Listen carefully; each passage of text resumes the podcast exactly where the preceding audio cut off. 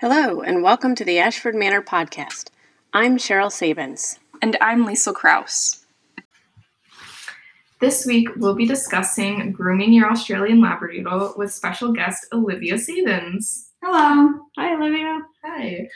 So, we brought Olivia on because she has Ashford Manor Grooming and is the head groomer for Ashford Manor Grooming. So, Olivia, biggest question we get whenever we're talking about these little guys is how often do I need to groom my Australian Labradoodle? That depends on how long you want their coat. For a longer cut, you want to do it about two to three times a year. For a shorter cut, you would do it about two to three months. And Olivia, does that have anything to do with how often you brush your dog? No, you should be brushing your dog every day. That No, helps no matter what. socialize the dog as well as helps out with the grooming process. Okay, and what about baths? Should we be just giving them baths when they go to the groomer, or can we do that more often? Because some of these guys really love to roll around in the dirt. Um, so I would not give them a bath more than once every couple of weeks. If they roll around in the dirt or mud, all you have to do is let them dry and then just brush it out and it'll fall right out. That is the beauty of their coats. You could do that with sand as well. Yeah. Okay, so if my if my dog loves to go to the beach and run around, I don't have to like give them a shower every time they come in from the beach. No. Awesome. That's really good to know. Yeah. And um, how about their little nails? Because sometimes these little guys seem like they have cat claws instead of dog paws.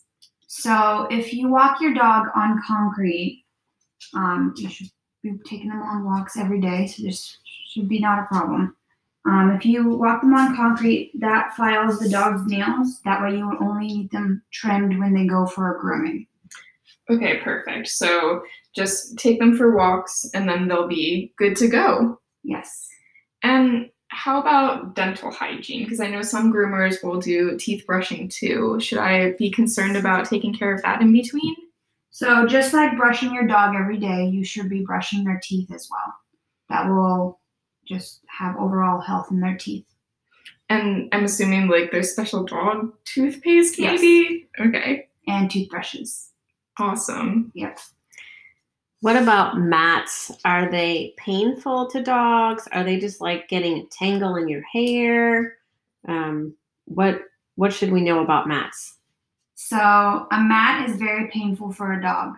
If the dog gets a lot of mats, it could be hard for them to walk because just the pain as they rub their legs.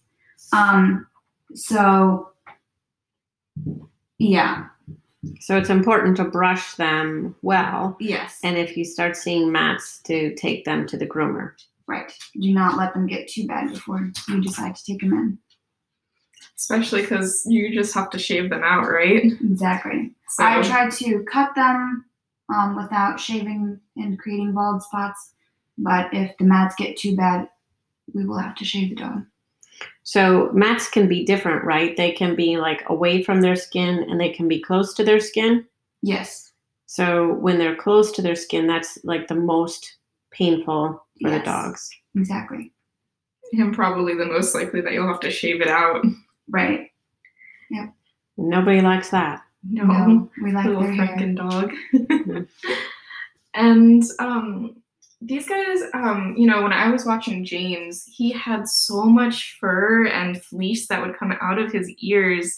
Um, which, what what should we be doing about stuff like that? I, I imagine they can't hear very well.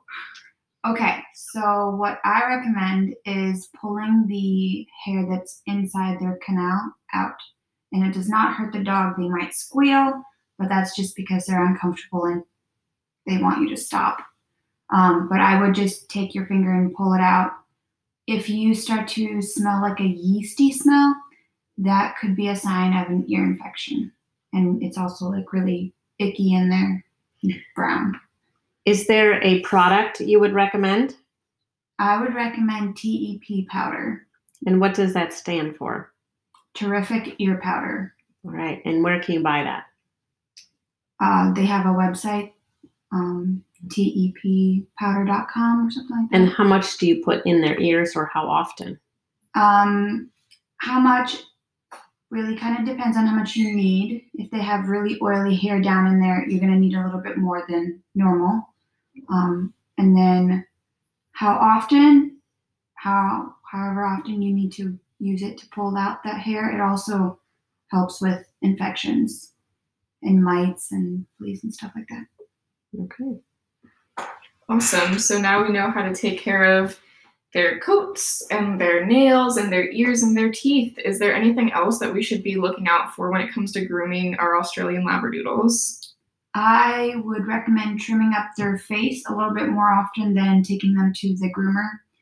Um, keeping their hair out of their eyes will prevent some issues, as well as keeping their goobers from getting matty up in their eyes. And then their beards as well. We don't want to be swimming in our own house after they take a big drink of water. you have experience walking in water? Just a little bit.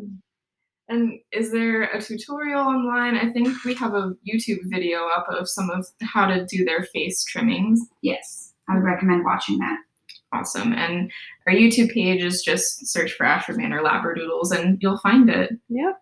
Well, thank you for joining us this week, Olivia. Of course. Very insightful. Yeah. Cheryl, have the dogs done anything cute at the manor this week? So we have Liberty here. Um, she has puppies with us. Um, they're about four weeks old. And um, she's just such a sweet girl. She just, so Summer follows me everywhere I go. But now I have a train. I have Summer and I have Liberty. And then when Becky sees us walking in our little line, Becky comes and we just have this a little entourage running around the house. Amazing. And I think we've got some litters coming up, and there's some limited availability on some of these upcoming litters.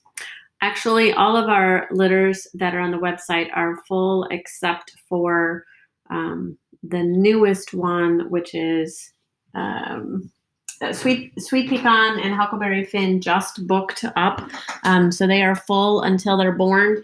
And we have Rapunzel and Thumper. They're 25.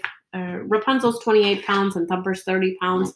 Um, I think we have one or two spaces left on that litter, and then um, we're we're full until um, after those puppies go home. So if you want a Rapunzel puppy, get online now. yeah, exactly. All right. All right. Thanks for tuning in. Be sure to check us out on Instagram at Ashford Manor Labradoodles, Facebook, YouTube, and our website, ashfordmanorlabradoodles.com. That's ashfordmanorlabradoodles.com. Until next time. Keep wagging.